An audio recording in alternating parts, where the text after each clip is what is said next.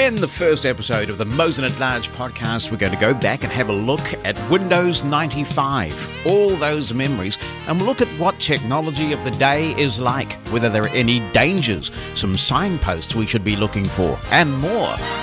Mosen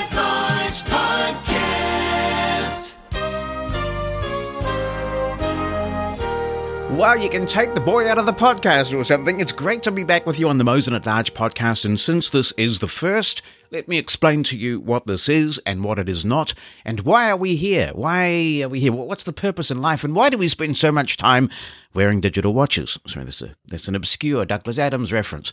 A number of people have said to me, why don't you podcast again? And my answer to that was, because I'm busy, mate. Very busy. Loving my new job here in New Zealand.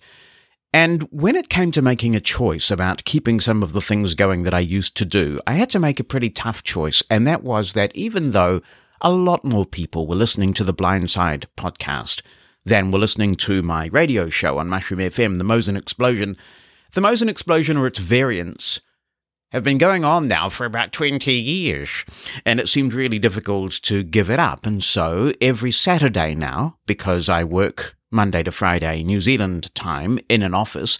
So every Saturday Eastern time, which is a Sunday morning in New Zealand, between 2 p.m. and 6 p.m. Eastern time, that's 7 p.m. in the UK on a Saturday. Right now, that means bright and early at 6 a.m. on a Sunday morning. I come down here to the studio and we do the Mosen Explosion live. Then I thought, wouldn't it be good if I could try and synthesize the two things? Not everybody wants to listen to four hours of live radio, or maybe they can't, you know, maybe they've got a life. And then there are others who just don't like the music I play on there, which tends to be really retro. You just play way too retro music, Mosen. And so I thought, why can't we come up with a podcast that is based, for the most part, on the content of the Mosen explosion? Because there's quite a lot of talky talk on the Mosen explosion. And so that's what we are doing. As you can hear, we've invested a bit in this to try and make it sound professional and enticing. I hope you'll find it entertaining. I'm sure that some of the things that I say will infuriate you from time to time, and maybe it'll be a bit informative as well once in a while. It is not the Blind Side podcast. It's not as slick, except for the jingles. We don't have an interview every week. We're not committed to looking at things from a blindness perspective. This podcast is all about me getting in touch, really, and saying, Hi, this is what I'm thinking about this week. What do you think too? Now, the best way to tell me what you think is to tune into the show live on Mushroom FM on the Mosen Explosion. You can do that by asking your device of choice, such as your soup drinker. Oh, sorry, stop. I've got my soup drinker in here. To play Mushroom FM on TuneIn, or you can go to Mushroom FM on the web at mushroomfm.com and check out the schedule, which will tell you when the Mosen Explosion is on live in your time zone. You can, however, if you really must, comment on all this stuff after the fact if there are things that you just have to have your say on, and there are two ways primarily that you can do it. You can give me a call and let your voice be heard, and the number in the United States is 864 60 Mosen. That's 864 606 6736. I'll give it to you one more time 864 60 Mosen. You can also drop me an email, and that email could contain an audio clip, or you could just write something down. And the email address is Jonathan that's J O N A T H A N at mushroomfm.com. Jonathan at mushroomfm.com. I don't guarantee to play everyone, but you know, if it's interesting, we'll probably play it and, and not trolly because we don't like the trolls. Oh, no, we don't. I'm going to do my best to produce a version of this podcast every week based on the last Mosen Explosion episode. But there are a couple of things to note. I can't guarantee when I'll get it out because this is very much a hobby for me and I do have lots to do. And I can't guarantee absolutely that I will get around to doing it every week. I'll try and do it more often than not. So as you can tell, it's very much looser. You'll find that although we're really geeking out on this episode because it's based on the Mosen Explosion show where we celebrated the 24th anniversary of Windows 95, it is not always about tech. It's not always about heavy political things. It is going to be a very wide ranging podcast, really just giving me the chance to connect with you and tell you what I'm thinking about. For example, I'm thinking right now about this 50th anniversary remix of Abbey Road and how I am going to get myself in a room full of Dolby Atmos equipment. So I'll talk about that a bit later. But when we do talk about technology, of course, this is one of the things that inspired me to use once again the name Mosen at Large as the name for the podcast because I don't work for any technology companies anymore. And some people would say when I was offering my opinions on things, you are just a shill for insert company name here that I happen to be working for. Well, I'm not working for anybody now in that sector, uh, so I get to say what I like, and I jolly well will, and I'm sure that other people will have their views as well. So, are you strapped in? Are you ready for this? The Mosen at Large podcast is finally a happening thing. Jonathan Mosen. Mosen at Large Podcast. We are going to be talking today about your Windows memories, and I see that some are coming in already because it was on this day, the 24th of August, 1995, that Windows 95 was released 24 years ago today, which is exactly the same amount of time as Smokey's been living next door to Alice. Don't be a ball. No, it's true. Isn't that an incredible coincidence? 24 years. It was a big deal. You know, no one really gets that excited about Windows uh, updates anymore. They come out every sort of six months, and when you get them, very much depends on a whole range of factors. Sometimes they might take ages to turn up on your machine. Other times they're pretty immediate. Sometimes if you've got more than one machine in the house, it takes a while to get on one, but um, it's instant on the other, and it's all very mysterious. And then every so often your documents disappear. But of course, in Windows 95 time, we um, had to go and get the physical media. There were midnight launches, and the Rolling Stones gave their permission to use Start Me Up because it was the ushering in of the era of the start button. And I remember people pointing out as the Rolling Stones were blasting, they were blasting Start Me Up all around the world back on the 24th of August, Windows 95 time. When, when they were blasting it around, around the world, people did point out that one of the lines in the Rolling Stones song "Start Me Up" was "You made grown men, you make grown men cry," which some people thought was sort of sort of apt. But it was a big change, and uh, certainly from an accessibility perspective, I remember going from Windows 3.1 to Windows 95, and I thought it was a really big improvement. We couldn't go to Windows 95 on the actual day. I don't think there were any screen readers that were ready on the day for Windows 95. And of course, this is one of the big things that has changed. There used to be this lag that existed between when a new operating system would come out and when screen readers could catch up because back then in those days, screen readers didn't have any official way of uh, hooking in to operating systems. And so they would have to you know, get the operating system and work out how to get in there. And there was not a lot of cooperation that officially went on back then. So there was a bit of a delay.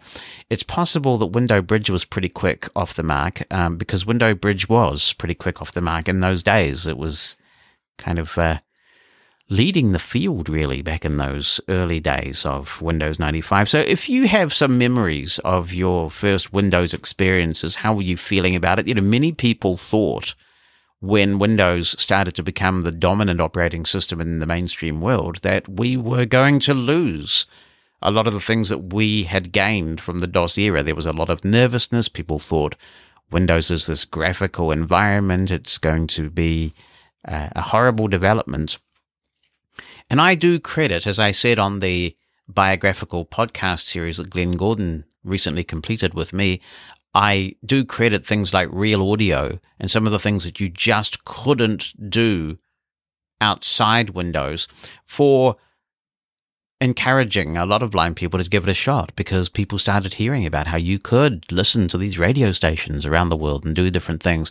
You could do your word processing in DOS, of course. You had WordPerfect, which was um, uh, a big a big thing you could obviously do mail and various things of that nature, but uh, there were certain tasks that started to develop that were Windows only, and uh, as well as the workplace going more and more Windows like. So I do remember, for example, downloading Window Bridge with my now what would it have been? It might have been a 9600 baud modem back then.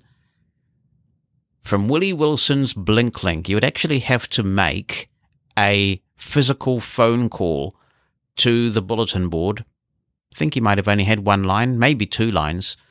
Uh, so you'd you'd keep you'd set your auto dialer up, you know, beep beep beep beep beep beep, beep and uh, keep going. If if there was a busy signal, it would automatically detect the busy signal, wait a few seconds, and dial again until you could finally. Yeah, I remember just waiting and waiting, and then finally you'd hear the ring and the modem connect tone. And of course, a call to the United States was not only jolly expensive back then, but of course, um, it, it, it's a long way. And so that would cause all sorts of little glitches and sluggishness with the modem connection. But eventually you could get something like Slimware Window Bridge and install the demo and run it. And I certainly remember using uh, Windows 3.1 in that way and with JAWS as well, um, using yeah, Windows 3.1. I think for many people, um, when JAWS came along, it was just, um, you know, the the defining moment because people realized that maybe this Windows thing was going to be doable after all. Jonathan Mosen, Mosen at Large Podcast. How's Narrator working out for everybody? I really worry about the dumbing down of accessibility. When we had Windows around, of course, you had uh, their script file, their set files rather, and um, they had a, a, range of ways of doing scripting. So it's not so much that I think Jaws had a monopoly on good ideas. But what you have now is technology that basically skims the cream from the top so easily. So if all you use is the Microsoft applications, you can probably get away with using things like Narrator or NVDA, but not that efficiently. If you use either of those screen readers, say with Microsoft Outlook, it's as chatty as hell and pretty inefficient. And I think one of the things we really have to think about as a blind community is efficiency. Because when you glance at a screen as a sighted person, it's amazing how quickly you can access the information yeah, just at a glance, whether it be something standing out visually highlighted or a different color or whatever. So we as blind people need to find ways of doing that equivalent thing. For example, when you open a message with either Narrator or NVDA in Outlook, you get a lot of header information. Um, with JAWS, and for that matter, I think I could do this with Window Eyes as well when it was around. So it's not just a sort of a pro JAWS thing. It's just an, an observation of a truly flexible, truly customizable screen reader. Um, when I open an Outlook message now, what I prefer to do is have the message open. I've already read who it's from and what the subject is in the inbox. So when I press enter, I want to be able to instantly start reading the body of the message with all of that superfluous header information not spoken and performing a, a say all basically. So it's those sorts of things. It's amazing how those productivity, efficiency things really do add up.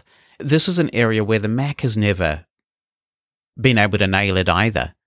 And I think the reason for that is that, you know, the blind people have had so much input into those other products and they have done the hard graft. You know, they, they have a robust off screen model. They've really gone in there and, and they're usable for a range of things. And of course, the reality is that most workplaces don't just use your standard Office applications. They are using, in many cases, proprietary software that's been written by the workplace or for the workplace. And if you don't have access to a truly customizable, scriptable screen reader, you could be out of a job or, or not be able to do that job.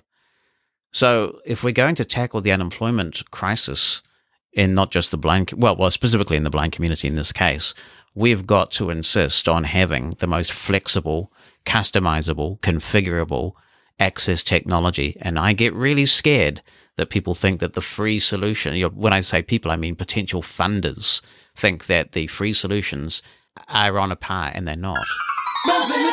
Podcast. Christopher Duffley, good for you. he says, totally agree with you on the accessibility side of things.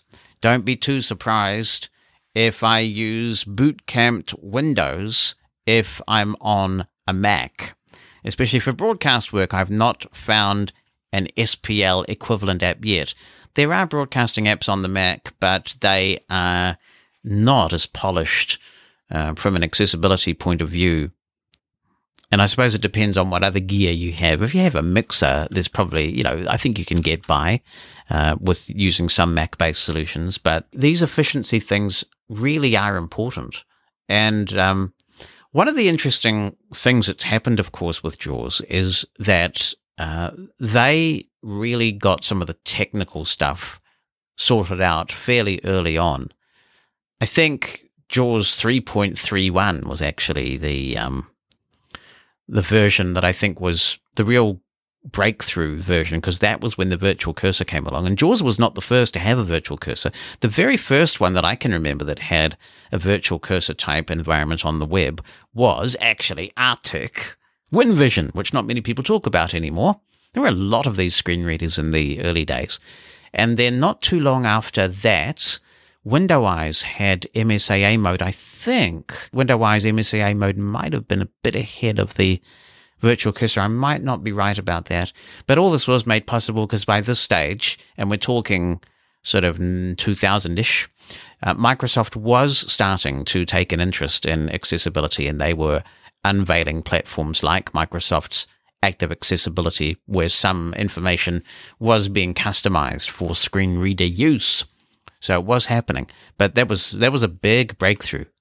It was when virtual cursors started coming along and essentially reformatting the web in a more linear fashion. We've come a long way, but I'll give you another example too. Is um, the the skim reading tool in JAWS. I now have to deal with a lot of um, tabular data in my job as the CEO of the organization I lead and seeing how the organization is performing. And various data are color coded. And so if you have certain data that's color coded, say in red, it basically means help. This data is data you need to take notice of. And with skim reading, it's just so easy for me to take a really big document and instantly examine all the red color coded data, the data that is CEO I really need to be mindful of. And on and on it goes. Those things really do matter in a um, job context. And I think it's really important for our employability that we keep making this case that, you know, products that just skim the cream off the top are not going to cut it for many people who want to live and work in our community in, in a wide range of jobs. But, you know, you never know.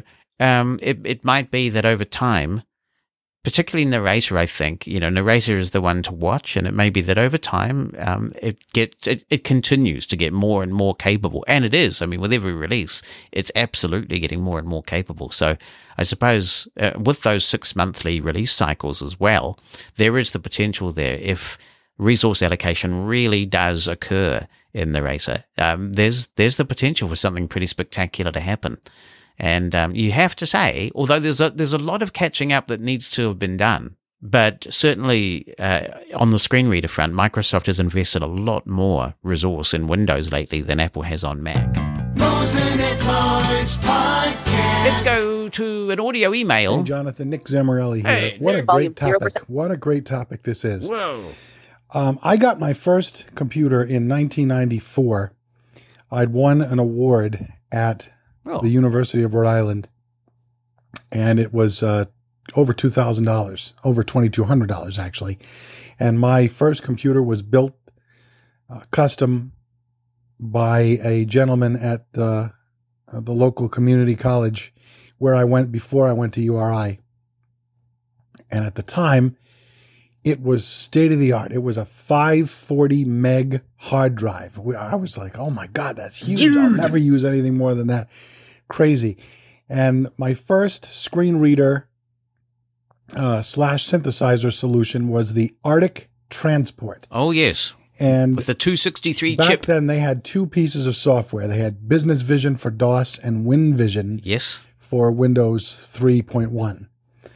And when Windows 95 came around, I actually got a copy for free.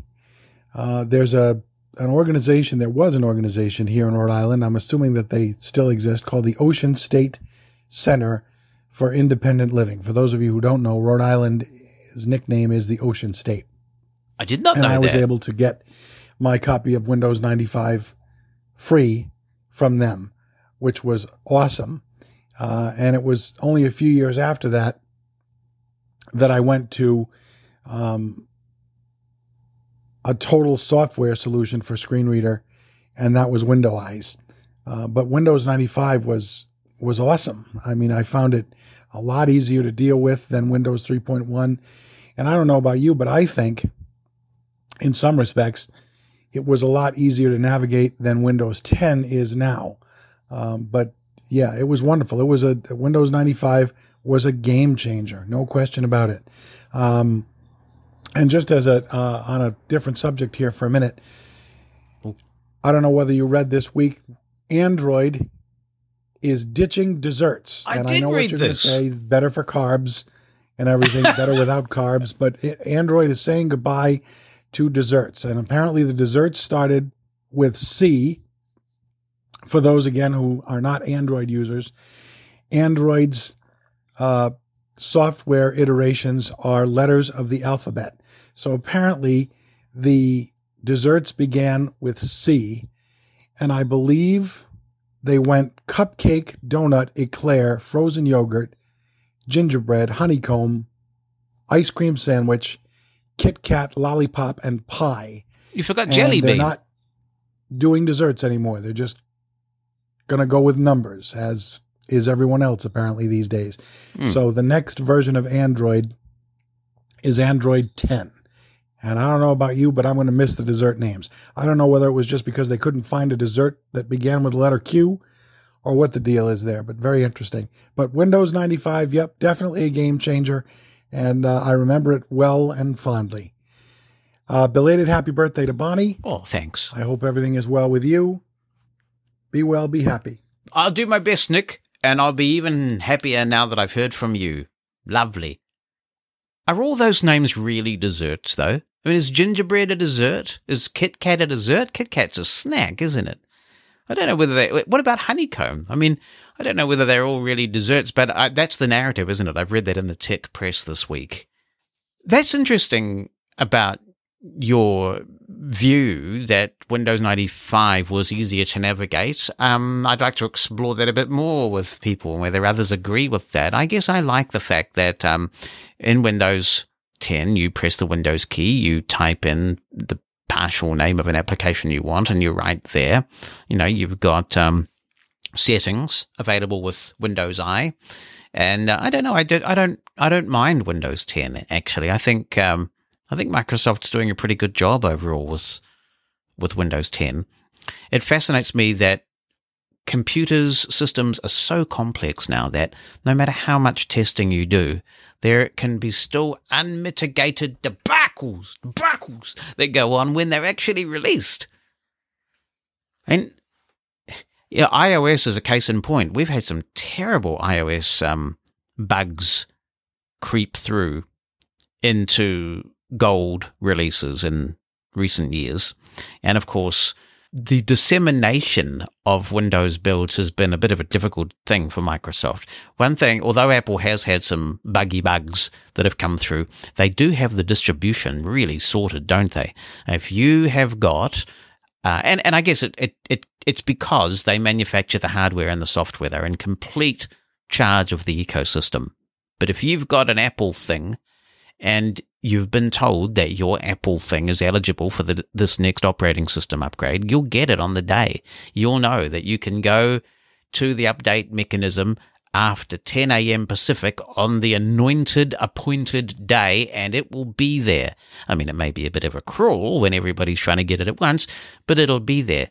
Whereas Microsoft, they take a more fun approach. It's like, you're waiting for the rapture or, or, or, you know, or, or your tax bill to come, whatever. you know, you know, it's eventually going to, well, I don't know about the rapture. I mean, you, you know, the tax bill's going to come, but you don't quite know when. Yeah. It all, it all just builds and, and finally it drops. Mosen at Large Podcast. Let's go to the phone again. 86460 Mosen is that number. 864 606 6736. Hello, Jonathan. It's Thomas Upton. Hello, Thomas. And for Windows 95, I know that for installing methods, some people could install it via MS DOS or standalone, Yes, depending on your choice.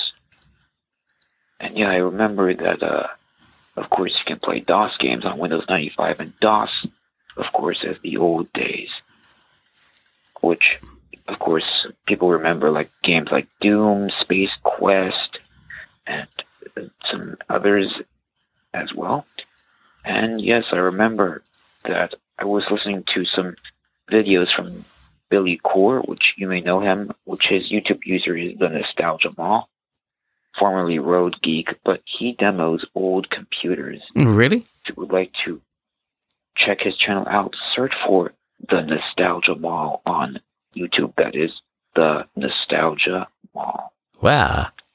And yes, of course, nostalgia is what we want for the past. Thank you so much. yes. Well, why not? Yeah.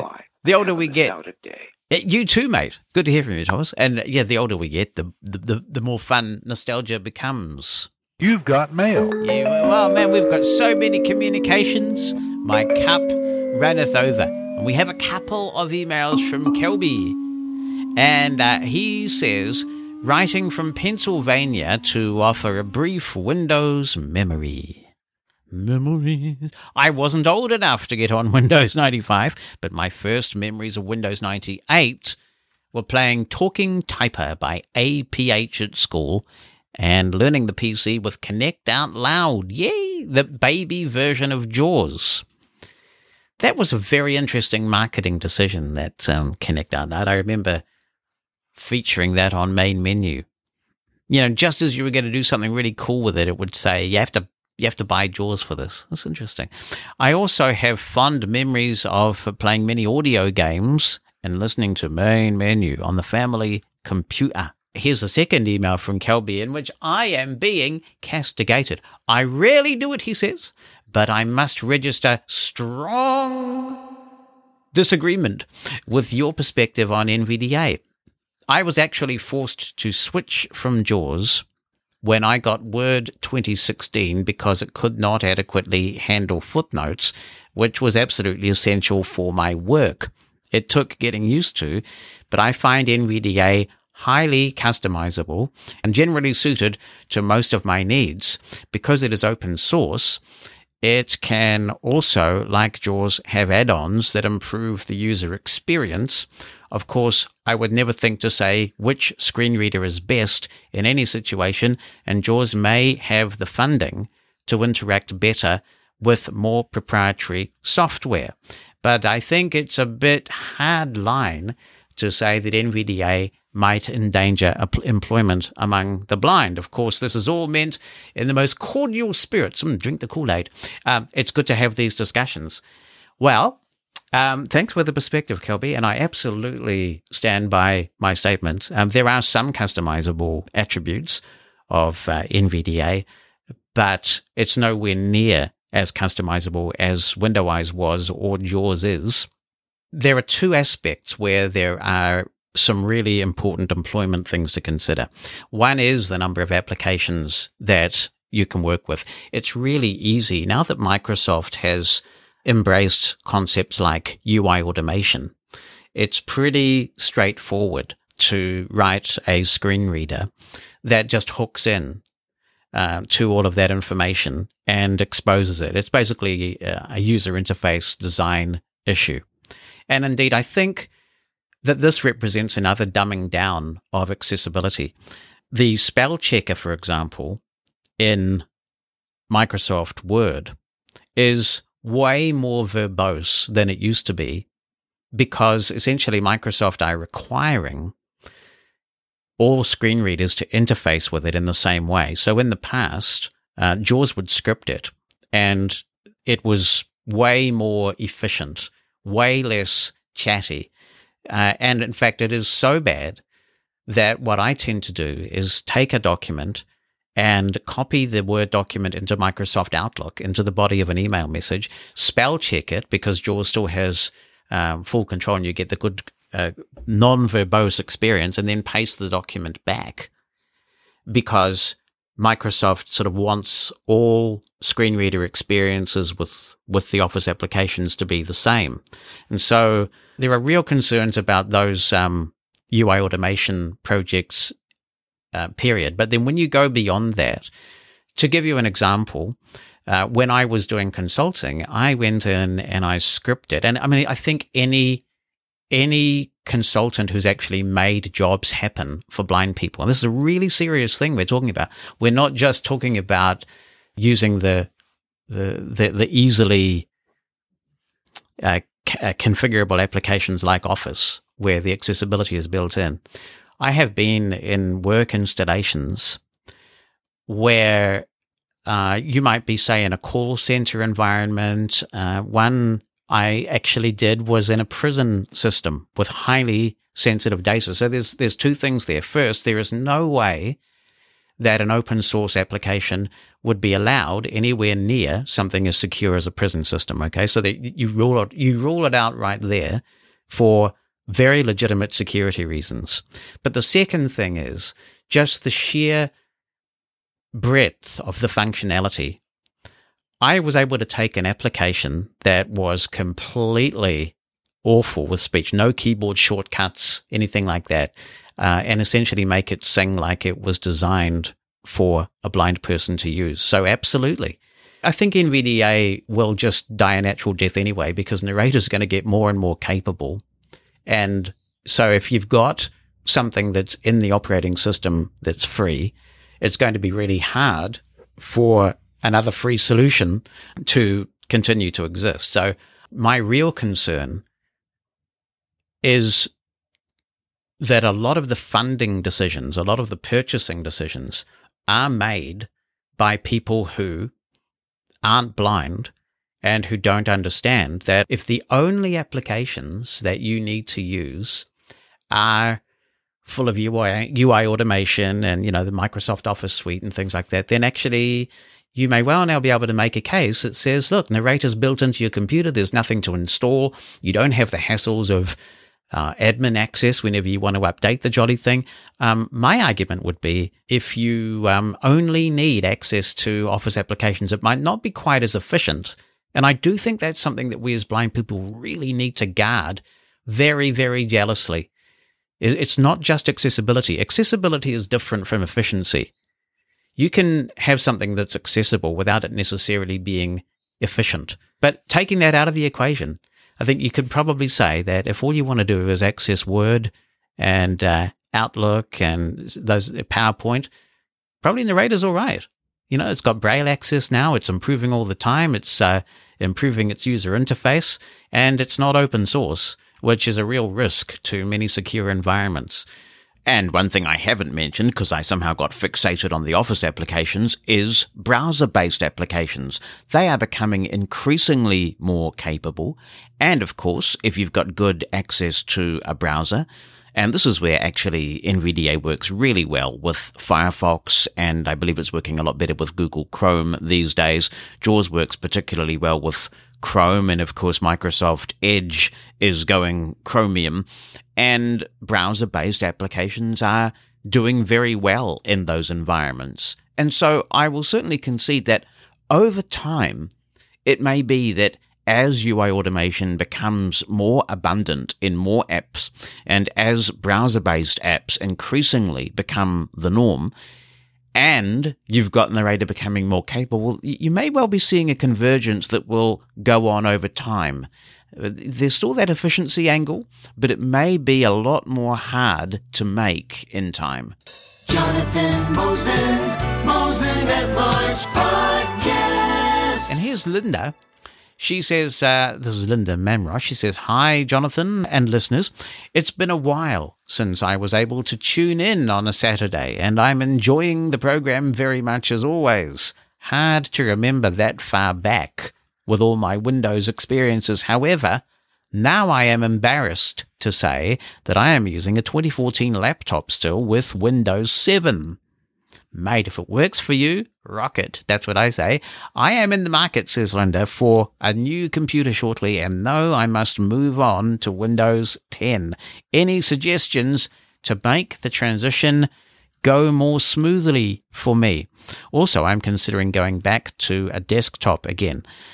Laptops are now the dominant form of computer. Uh, they surpassed desktops some time ago, but you do actually get a lot more power a lot more bang for your buck, as they say, with a Windows desktop if you don't need the portability. I resisted having a desktop in the studio here for a long time because I thought, well, you know, with my laptop, I, am doing a lot of traveling. I can take it anywhere. And then I realized with cloud storage like Dropbox and OneDrive, you know, we've kind of gone back to the future, haven't we? And so you can have a desktop and a laptop if you need that, and everything's just synced in the cloud marvelous. But uh, I guess it really depends on whether portability is important to you, Linda. You, would certainly be able to get more power for less in a desktop. You can get some pretty good uh, uh, desktops. Nick Zamorelli was talking about um, building computers, and I used to love that. You know, I, I still do. Henry the Wonder son-in-law and I specced out this computer here in the studio. And it's kind of cool when you choose the components and you know exactly what's going into it and it's all hand built for you. And then you can really enjoy it. Christopher went to a Microsoft and uh, uh, Microsoft Enable Technology Camp almost two weeks ago, and it was an amazing one. Not only because I got to see my sister, but also because I now have that amazing company as one of my after school work options. Well, there you go. That'd be nice to work for Microsoft. It was a technology camp for middle and high school students with disabilities, and we did a lot of stuff over the course of the week. It's great to see Microsoft and other companies uh, reaching out, but in particular, Microsoft is doing a, a really good job.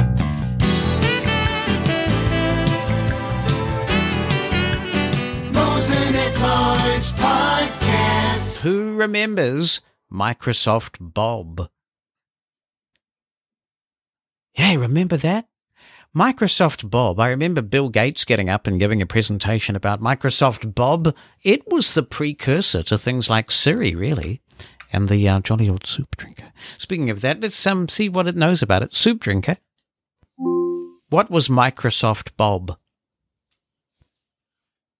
Microsoft Bob was a Microsoft software product that was released on March 11, 1995 and discontinued in early 1996. That was not helpful. Soup drinker. Wikipedia Microsoft Bob. Here's the Wikipedia article on Microsoft Bob. Microsoft Bob was a Microsoft software product that was released on March 11, Yeah, yeah, yeah, yeah. 1995 and discontinued in early 1996. Hmm. The program was intended to provide a more user-friendly interface for the Windows 3.1x, Windows 95 and Windows NT operating systems, supplanting the Windows Program Manager. Microsoft Bob presented screens showing a house, with rooms that the user could go to containing familiar objects corresponding to computer applications, for instance, a desk with pen and paper, a checkbook, and other items.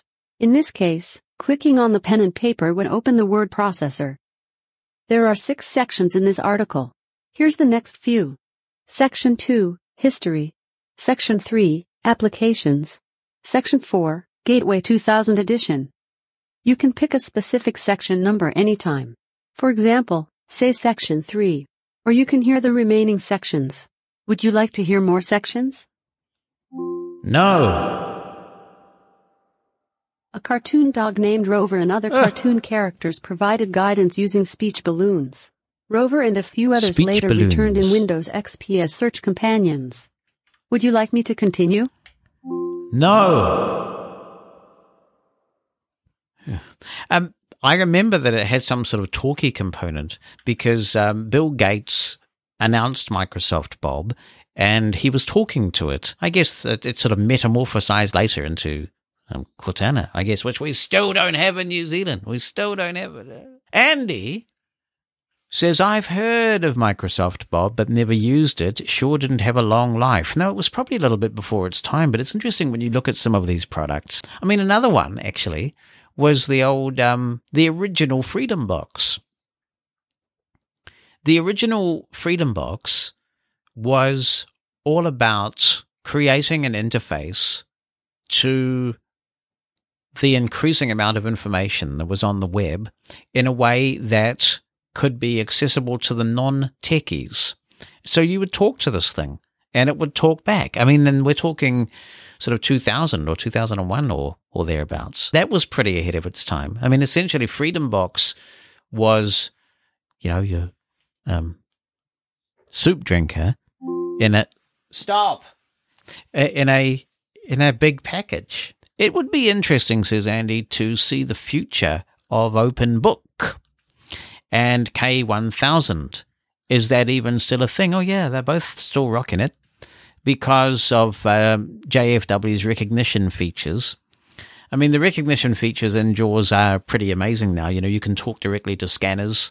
You can OCR all sorts of images. And I don't know if anybody's played with this, but the, what do they call it? They've got a cool marketing name for it where you can take an image, like a picture on Facebook or Twitter, and it will describe it from a range of sources. It's kind of cool. That's pretty nice. Um, and of course, there's smartphone apps that can do this too. Yeah, but the thing is, now this this is making my point for me. Uh, all that is true.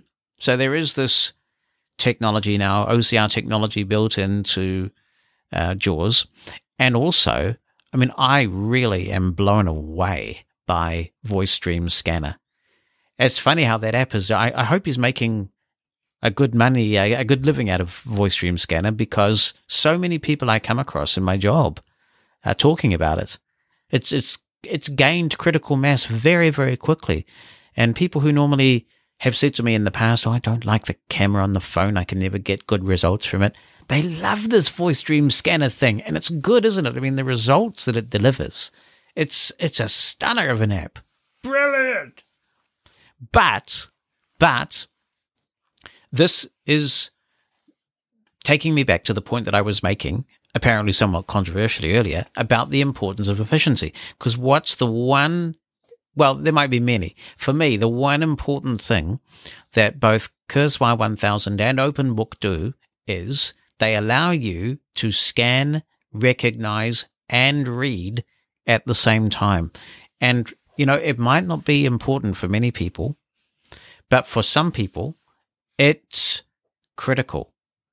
I can remember scanning a lot of books um, in, in days before ebooks were really as common as they are. You know, I'd go to the library or buy a book when it came out that I really wanted to read. And I would instantly, I can remember doing this actually with the Harry Potter books, actually. I can remember being in a line for the Harry Potter books. And again, because the day dawned first in New Zealand, we were, we were the first in the world to get those Harry Potter books. And I'd pre order, I'd be in the queue, grab my book and run home. And then I would be able to use Open Book. I think I was using Open Book then, but I have been a Kurzweil 1000 user. It's a great product. And Stephen Baum, who I think still looks after Kurzweil 1000, has, has made such a such a contribution to this industry. You can use either of those uh, packages to put the book on the scanner, or these days you could use, I guess, a Pearl camera. You could be, for example, um, scanning page six while it's speaking still page one or two and recognizing page five, and it's just seamless. You just sit there and it becomes like a rhythmic thing. You just feed the the next page to the application you're using, and you can instantly start to read it continuously. So there are still some very clear advantages of those specific OCR apps. And I think this is where it's getting quite challenging for funders. You have to understand the way that a blind person is going to be um, required to use a set of technology and what the most efficient way to process that information is. So in some cases, it will be the free thing. In some cases, it will not. And this is what's really troubling me. The idea that it is getting quite complex. The people who want to save money will end up giving a blind person a solution that sets them up to fail in the workplace. Mosen I'm at really Large worried about Podcast. I tend to rely on seeing AI for some images, especially when dealing with short texts. Now, this is interesting. Uh, this is Joseph Lee talking, by the way. I recently purchased Envision AI, which was uh, which is going through a sale at the moment, because I was quite interested to find out what the differences were, you know, what, how they performed in different situations, seeing AI versus Envision AI. I think one of the big advantages of Envision, as I understand it, is it's available in more places and more languages. So they're sort of tapping into that market probably of people who are hankering for seeing AI but can't get it. But the other interesting thing is it actually does, well, it does two things. It performs well in certain situations where seeing AI does not, and it illustrates the importance uh, or the usefulness of that JAWS feature. Picture Smart, that's what it's called. So, a few, maybe two or three weeks ago, I was looking at Twitter, and there was uh, a journalist in the UK who posted a photo just after Boris Johnson became the UK Prime Minister. Dude, Yeah, I know you're so over the moon about being the UK Prime Minister, aren't you, Boris? dude. Yeah. And uh, I was interested in what the photo was. So I sent the photo to Seeing AI first, and it went ding, ding, ding, ding, ding, ding, ding, ding, ding, ding, ding, ding, ding, ding, ding, ding. And um, it came back and it said um, something like three men wearing suits um, looking neutral or something like that. So that was all right. And then I gave the same picture to Envision, and it said, looks like Boris Johnson with two other people, and Boris Johnson's wearing a suit. And I thought to myself, Dude, yeah, that's pretty useful. dude. Uh, so, and the, the good thing is you put that same picture through Picture Smart, and Jaws is getting the description from multiple sources. So, what you find with the, the Picture Smart feature in Jaws is that because it's polling multiple uh, sources of image description, by the time you look at all of those different descriptions, you do have quite a good picture of what the picture is actually containing. Sarah actually agrees with me about something. This is the ability to scan and read with OpenBook or Kurzweil 1000. She says, Yeah, that's true. I used to scan and read for hours on end, and I was an English major. So lots of reading was involved. That's passive voice, Sarah. If you're an English major, you shouldn't be using passive voice. Scanning and reading is great. It is. I remember having this discussion with people who were trying to tell me you don't need, you know, the tech companies are fleecing blind people. You don't need this thing and use OmniPage instead. But I couldn't do this with OmniPage. I couldn't take a book, instantly get it home and do what a sighted person does. You know, take the book home, sit down and instantly start to read it. Mosen at Large Podcast. Linda, she says, I guess I am remembering using WordPerfect in the DOS days. Yes. I felt that WordPerfect was so powerful. Well, it was, to be fair, Linda. It was a really powerful application. I loved creating a macro to accomplish a bunch of steps with just a few keystrokes. See, what I wonder if you were set in front of a DOS PC with WordPerfect 5.1 or 6, I can't remember why so many blind. I remember with WordPerfect 6, by default, it puts you into a graphical mode that wasn't screen reader accessible, but and some somehow people didn't get the memo that there was a command line switch you could enter. It was like WP slash something, and it would put it back into the text mode. So a lot of people stayed away from WordPerfect. If we all sat down, those of us who were using WordPerfect back then, would we be able to use it now? Would it just come back as soon as we got into WP for DOS? Plus, you'd have your screen reader commands. Linda continues, though, re staying asleep. As odd as it sounds, it seems that the busier the day has been for me, the worse my sleep may be that night, as if my brain can't wind down. Yeah, that sounds like genuine insomnia there, Linda. And I think there is a difference between insomnia and non 24. And it sounds like what you're talking about is the, is the real deal, the real insomnia. Now, Bonnie, on the other hand, is extraordinary. I mean, she is, she's extraordinary for putting up with me.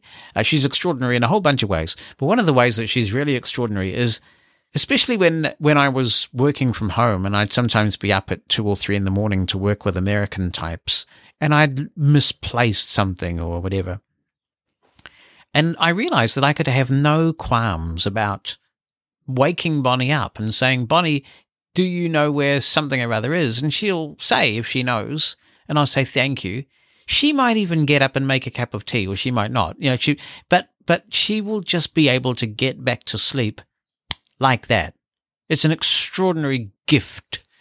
I'm not like that. If I get woken up in the night, my brain's kicked in.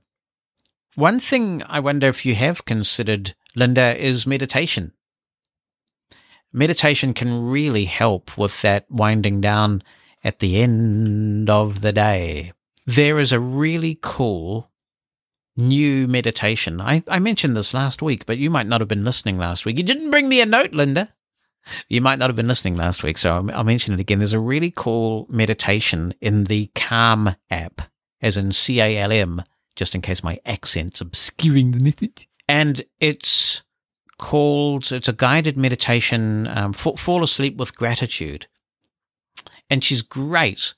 I've been sort of exploring a few of these meditation apps lately because there's a new there's a new accessible one. It's been around for a long time, but there's an app called Insight Timer that has just become a lot more accessible and they have hundreds and hundreds of different meditations and teachers.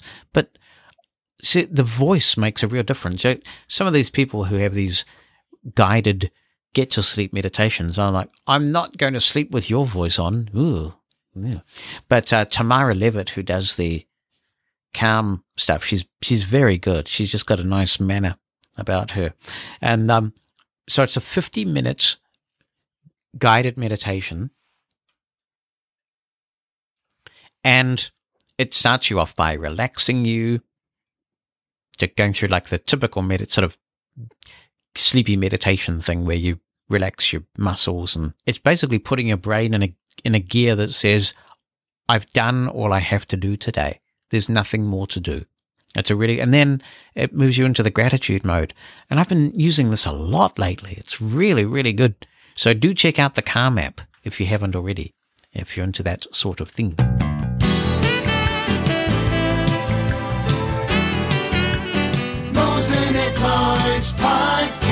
How about WP for Windows, says Steve Cutway. Hi again. WP for Windows works fine with JAWS, and the scripts are still updated as each new version comes out. I'm at version X7.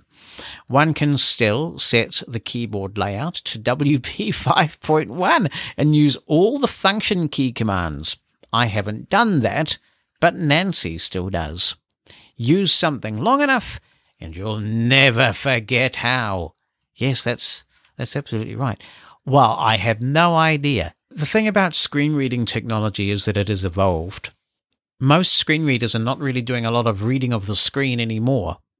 The term screen reader is somewhat a misnomer. When you load a document from Microsoft Word now, your screen reader, whatever you're using, Supernova, NVDA, JAWS, Narrator, they're not reading the screen. They're actually interrogating the actual document and you're engaging directly with the with the data from the document. Uh, I wonder if WordPerfect uses all that new UI automation technology because it is really reliable. In the older days of scripting Microsoft Word, sometimes you get some weird anomalies like you you turn bold on and you wouldn't get told when bold was off and various things like that. So I had no idea WP for Windows was still a thing. Steve Cutway also says Stephen Baum retired some time back. Oh, so he is no longer involved with Kurzweil 1000.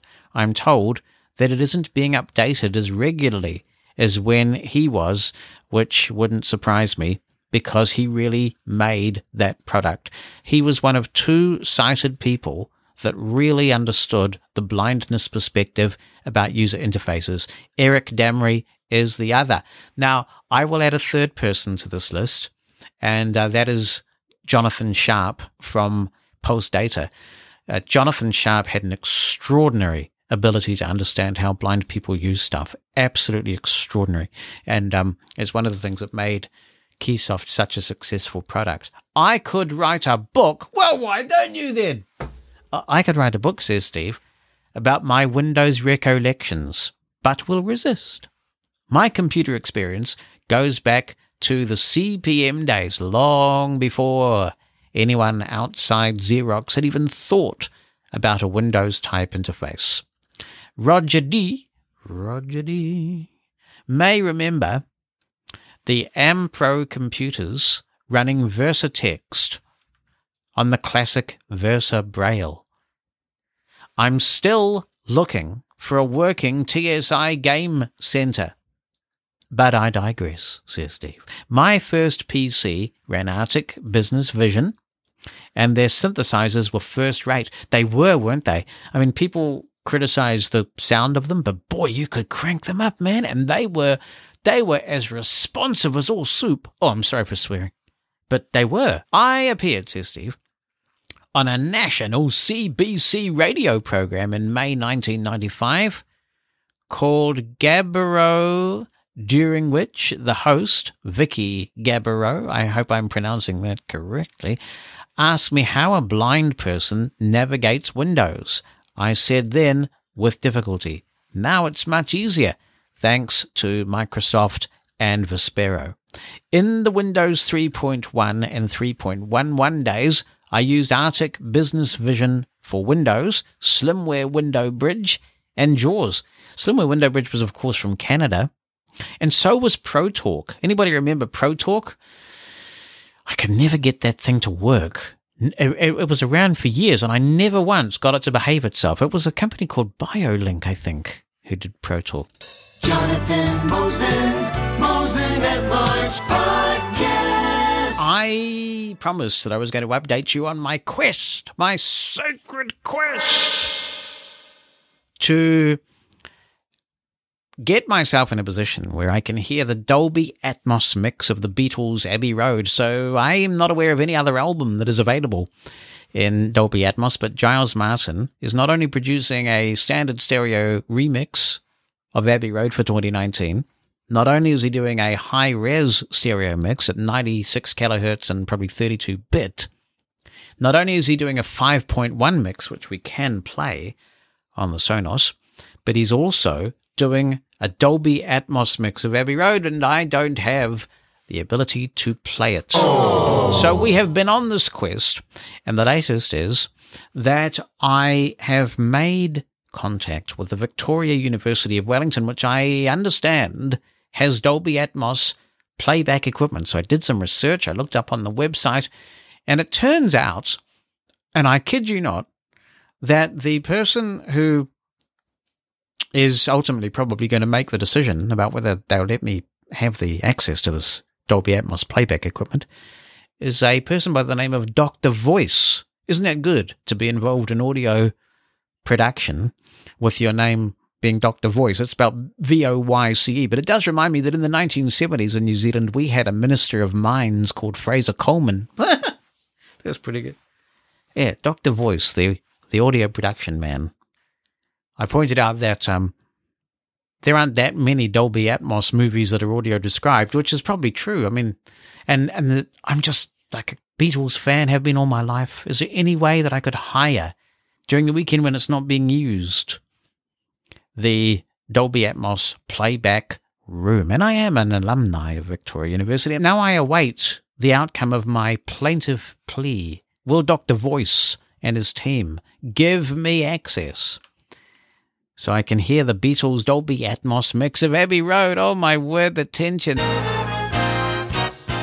There you go, I finally found it. I finally found the hook that has you on tenterhooks and tonterhooks for the next episode of the Mosen at Large podcast. I'm already looking forward to it. We're going to talk about big items of news, where were you when, and what you remember, and much more. See you then. Mosen